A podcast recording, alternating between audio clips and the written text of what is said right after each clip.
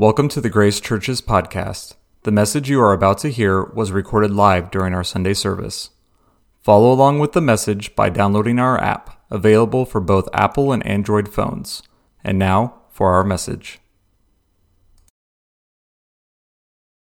In the, in the world of the church, the, the resurrection Sunday morning is kind of like the Super Bowl. Have you ever heard that before? Wow, you're quiet. All right, we're going to start all over, okay? Turn to the person next to you and say, Did you know that Resurrection Monday, uh, Sunday morning is like the Super Bowl? Go ahead, turn to the person next to you. Because we are not going to have all this quiet. We're going to make a little noise. We're going to talk, okay? So, all right. So it's like the Super Bowl. But remember, like maybe five, six, seven years ago, up until five or six, seven years ago, there was, there was a game in the NFL that took place the week after the Super Bowl. And what game was that? Pro the Pro Bowl. Thank you. Who said that? So forcefully. I loved it.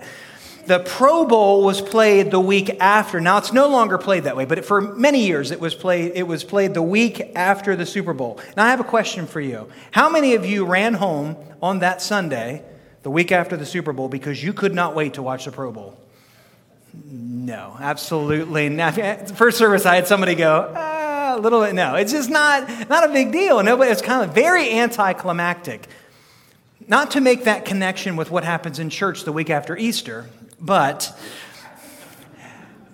churches all over the United States, all over the world, had people in them last week that are not necessarily in them this week because it's Pro Bowl week. But everybody belongs in a church someplace. They don't all belong in this church, they don't all belong in any other specific single church, but they all belong in a church. And so, can we take a moment? And can we pray for the people that visited Grace last week, that maybe it was the very first time they'd ever been in a church, or maybe the first time they'd been at our church, but also for the other churches in our community? Can we pray for all of those dear people that they would find the place that is home for them and that they would put down roots and grow in that place? Can we pray for them? Let's do that right now. Lord, thank you for all of those dear folks that, that your spirit drew to church, whether they had other motives or not, Lord, you got them there. And in so many cases, they heard the good news, they heard the gospel. They heard about Jesus' death and resurrection. And Lord, we pray for them right now that wherever you would lead them, Lord, that they would be obedient and be drawn back to that church home, Lord. Whether it's grace or some other place, that doesn't matter so long as that body of believers holds fast to your word, Lord. We pray for them. We ask that you would bless them. We ask that you would give them roots so that they can grow in Jesus' name. If you agree with that, would say amen? amen? Amen. We're going to be in the book of Romans this morning. If you want to turn to Romans chapter 6. Romans chapter 6. Romans 6. This is a special day at Grace because we're going to be baptizing in water here at the end of this service. We're really grateful that you're going to be able to be a part of that by your attendance this morning. But water baptism, as you might have suspected, is also a paradox. What's a paradox? Paradox definition, here it is on the screen. A paradox is a seemingly absurd or self contradictory statement or concept that, when investigated or explained, may prove to be well founded or true. Water baptism is a paradox in this way if you are a Christ follower, before you met the Lord, before you, you experienced salvation, you thought that you were alive. Like you might not have had a really great life, but you would have you would have argued, I actually am living. Amen? You were living before you met Jesus. But as the Spirit of God began to work in you, as the Holy Spirit began to convict you and teach you and encourage you and draw you to the Father, you began to realize that you were actually dead spiritually. Your physical heart was beating, of course, but with each beat, you were inching closer to a time when your physical life would match your spiritual life. That is, being dead and dead forever. But when we respond to the Lord by the, the leading of the Holy Spirit, when we recognize our actual spiritual state, and in that place of clarity, seeking mercy from God, saying, God, forgive me, be merciful to me, a sinner, like we, like we read about in Luke here a few weeks ago by faith, we accept that grace. When we did that, a spiritual transformation take, took place. And it says in the book of John, Jesus described that spiritual transformation as being born again. Would you turn to the person next to you and just say those two words born again? You moved from living in a lie, I'm alive, to living in the truth, I'm alive in Christ. That you became a new person, the new birth. It's what we were celebrating this morning in, in communion. Here's the paradox, though, with water baptism. Before salvation, I was alive physically, but spiritually dead. After I came to Christ, in Him, I am alive spiritually, and my old self is dead. I used to think I was alive, but I was actually dead. Now that I now I know I'm alive, and that old part of me is killed off. Now, I know this is what I'm going to say next may strike you as absolutely astounding, but did you know that in the first century, Christians, people that were following Jesus, got a little bit off track? Isn't that hard to believe? You guys are far too quiet. Turn to the person next to you and say, Christians in the old days lost their minds. They did. They went, they went out. I mean, we're going to look at it this morning, but believe it or not, there were, there were Christians in the first part, in the first hundred years, the first century, as this, the, the, the New Testament part of your Bible is being written. There are Christians that are outside of their minds because they're doing stuff that is way, way crazy. They're doing things that makes no sense at all. This is one of the things that they started to believe. They started to believe that since grace, that is the forgiveness of God, since grace was so big and it covered all sin, why not just sin? Because every time we sin, God gives more grace. They actually started thinking every time we sin, we're adding more grace, so let's sin to have more grace released into our lives, released into our circumstances. They were, they were convinced that that was an okay thing to do. Now, I have something shocking to tell you. The truth of the matter is, they were right. Their motive wasn't right, but the out the, uh, the end, end result or the fruit of their decision was absolutely right. Because here's the thing, like I said earlier, we cannot out sin grace. No matter, I mean, you don't do this. Like they say on TV, don't try this at home. But you could try to out sin grace and couldn't do it because grace will always overcome sin. Where sin abounds, some of you know that one, grace abounds all the more. Romans chapter 5, where we were just reading in communion, no matter how much sin comes, there's always going to be more grace, always going to be more grace. And, we, and this is a good thing, right? We would never want to think that we were in a relationship with God where He was keeping score. Kind of like the forgiveness thing we talked about several months ago. It's like, you know, I don't want to feel like, have I crossed over that, that line someplace where now there's no forgiveness anymore? Now there's no more uh, any, any grace for me because I've used it all. We don't want to live in that. Amen? Turn to person next to you. I do not want to live in that. Okay, here's the deal. I'm going to make you keep talking to each other unless you talk to me. So we don't want to live in a world where we can run out of grace. It's a good thing that grace always covers over sins. However, what a backward way of thinking. Why don't we just keep on sinning so that more and more grace will be released in our lives? And Paul, in the book of uh, Romans, chapter six, uh, 6, addresses this particular thing because it's not just that they were wrong, and of course they were wrong. It's that they were missing the bigger point, and the bigger point has to do with water baptism. So look with me, Romans chapter 6. Romans chapter 6, just the first four verses. I'm going to read out of the New Living Translation this morning. Here's what it says Paul writing to them, he says this Well, then, should we keep on sinning so that God can show us more and more of his wonderful grace? Of course not. Say those, those three words with me. Of course not. Since we have died to sin, how can we continue to live in it? Or have you forgotten that when we were joined with Christ Jesus in baptism, we joined him in his death? Verse 4 for we died and were buried with Christ by baptism. And just as Jesus was raised from the dead by the glorious power of the Father, now we also may live new lives. Some of these people believed we're just going to keep on doing things wrong because that gets God to give us more grace. And Paul corrects them, not just saying you're missing, you're missing the, how this works. He corrects them because they don't understand who they are in Christ. They don't understand the nature of grace. And that's why he makes that stunning statement in, in verse 2. He says, Of course not, we're going to do that. How, since we have died to sin, how are we going to continue to live in it? At the point of salvation, John chapter 3, when someone is born again, when the new birth takes place, when we are transformed, when we become a new person, when all of that takes place, we at that point literally die to sin. Sin is, is, is no longer our substance and root. It's not that we can't sin after that. Wouldn't that be wonderful? It's not that we can't sin after that. It's not that we can't break God's commandments, but rather our sinful nature has been replaced with a new nature, a righteous nature, a, desired, a nature that has a desire to please God. Here, I might say it this way sin doesn't come as naturally as it used to.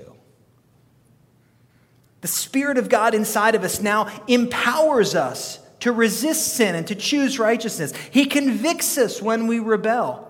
Susan says it all the time, but she was a Christian doing sinful things. She says it's never as much fun to sin once you're a Christian. Because there's always that check, there's always that sense of, of, of the Spirit pulling us back, saying, Don't go that way. That's not your nature, that's not who you are anymore. And Paul connects this, this death to sin, he connects it to what happens in baptism.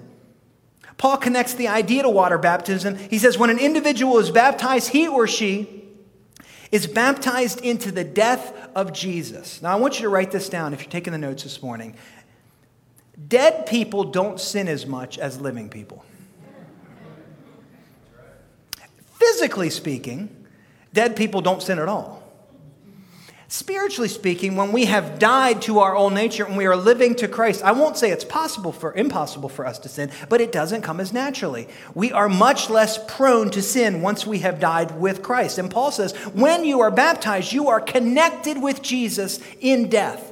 That's the picture of baptism, that, that, that it's a watery grave. You even hear people say that sometimes, that, that we are going down into the, into the grave with Jesus, into the tomb. We are dying with him and then being resurrected to a new life in Jesus. Baptism, write this down also. Baptism is a physical picture of a spiritual reality that has already taken place in us. We die with Christ in the water, and we live with him as we come back out. And because of that, and this is what Paul was trying to say to them, it's not a question of how much sin can I do because more grace will be piled on top of me. It's a question of I'm not the same person anymore. Therefore, my desires, my thoughts, my motives, everything about me is different. I want to please the one who loved me and gave his son for me. That's where we live our lives out of, not you know, people say, like, well, how close can you get to the edge? I don't know. That's not the point, is it? If you accept Christ and want to know how much sinning you can do and still be okay, you probably didn't accept Christ. Because once that new nature takes over, it's like, I don't want any parts of that. I want to, I want to, I want to get away from that. I want to walk in a way that is pleasing to my Father. I want to walk in a way that is consistent with the Spirit that He's put inside of me.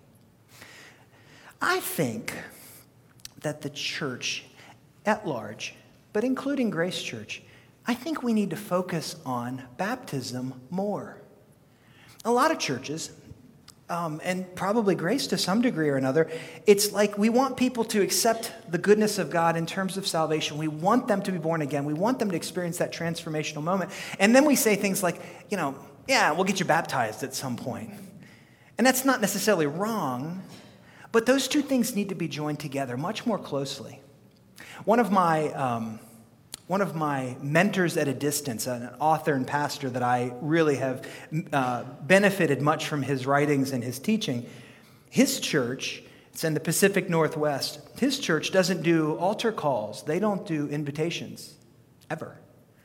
What they do is he'll say something like this If you want to follow Jesus, start following him, trust him, believe on him, and we'll get you baptized that they don't count anybody as having made that confession and, and that, that, uh, that proclamation to follow Jesus till they publicly get in the tank. Now, I'm not saying I agree fully with that, but I am saying this that we have so downplayed the importance of water baptism. We've kind of stuck it on the end of someone's spiritual journey rather than saying, in the words of Peter from Acts chapter 2, when the people said, What do we do to be saved? What did he say?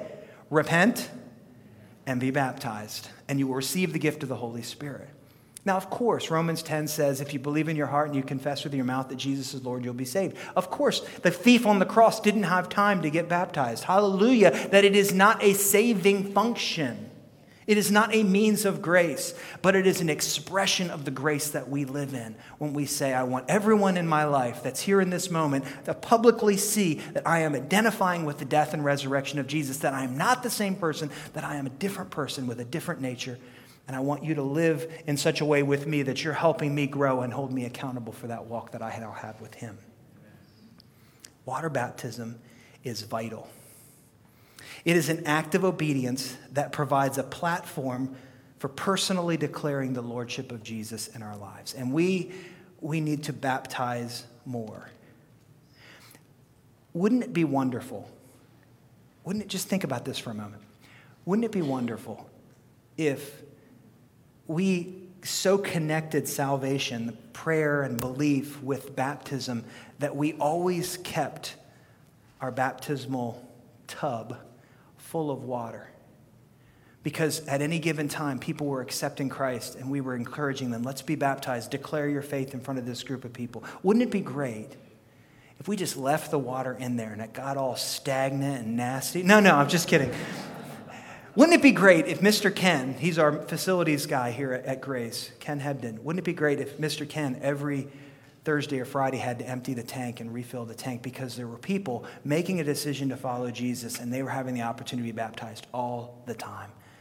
Wouldn't that be wonderful? Do you want to be a church like that?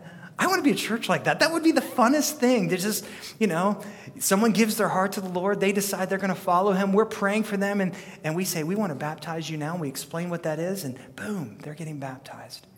I want us to pray that way this morning. Look at this picture. That is a, oh, that's not the picture. Look at this picture. That one, yeah. That is a uh, younger, thinner, less wise version of me being baptized 31 years ago. I haven't changed that much, I know, but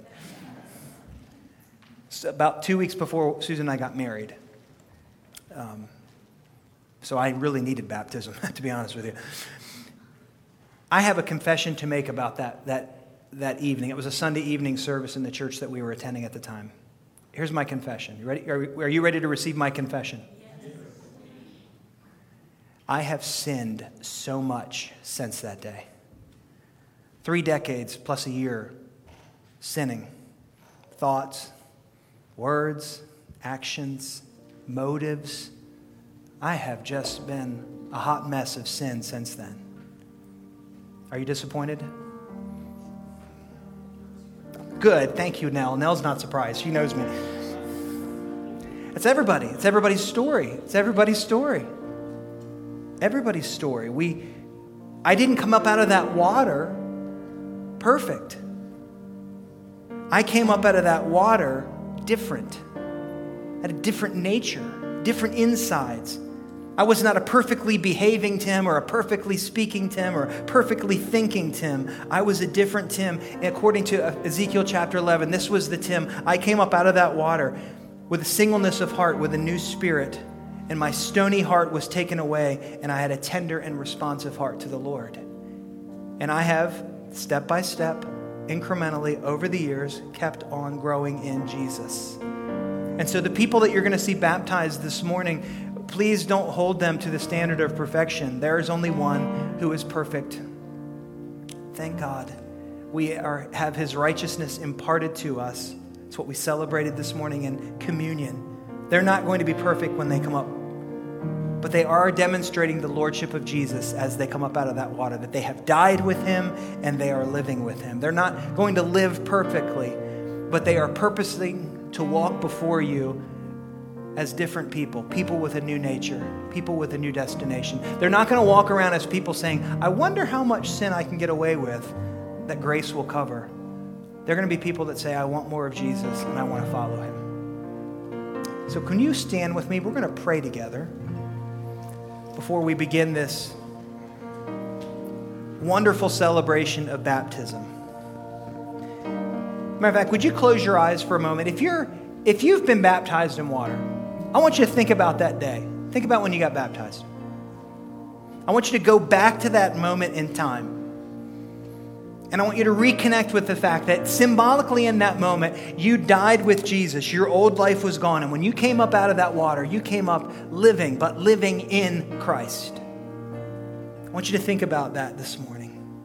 I want to say this to you also. If you're here and you've never been baptized in water, but you are a believer, you need to get baptized in water as an, as an action of obedience, as a way of declaring to, to a body of believers that you are following Jesus, you need to get baptized. Let us know. We want to help support you in that endeavor.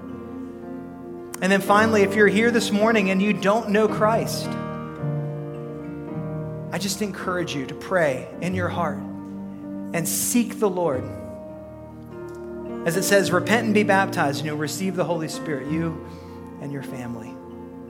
I want you to pray right now from your heart Lord, I believe that you died for me, that you make me perfect in Jesus, that the wrath of God has been poured out on him, and I'm innocent because of that. I believe by faith that my sins have been washed away by the blood of the Lamb on the cross, and I want to follow you. I want to follow you. Pray that prayer and let us know. We want to help you follow Jesus. We want to help you walk with him, and we want to see you be baptized in water as well. Let's pray together. Father, thank you. Thank you for the honor of being a church family that is seeing people make the decision to be baptized in water, Lord. That we're a part of this, this great this great body together celebrating the growth of members within our church family taking this step today.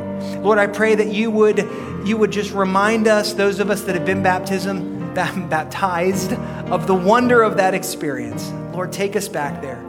Lord, those who are who have never been baptized in water, Lord, stir within them a desire to be so. In obedience to your word and following your example.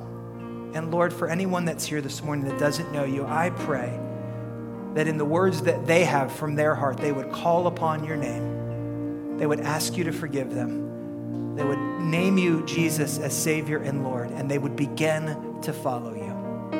And we pray these things this morning in the name of Jesus. And if you agree with me, would you say amen? Amen. Amen. We trust that this message made a difference in your life.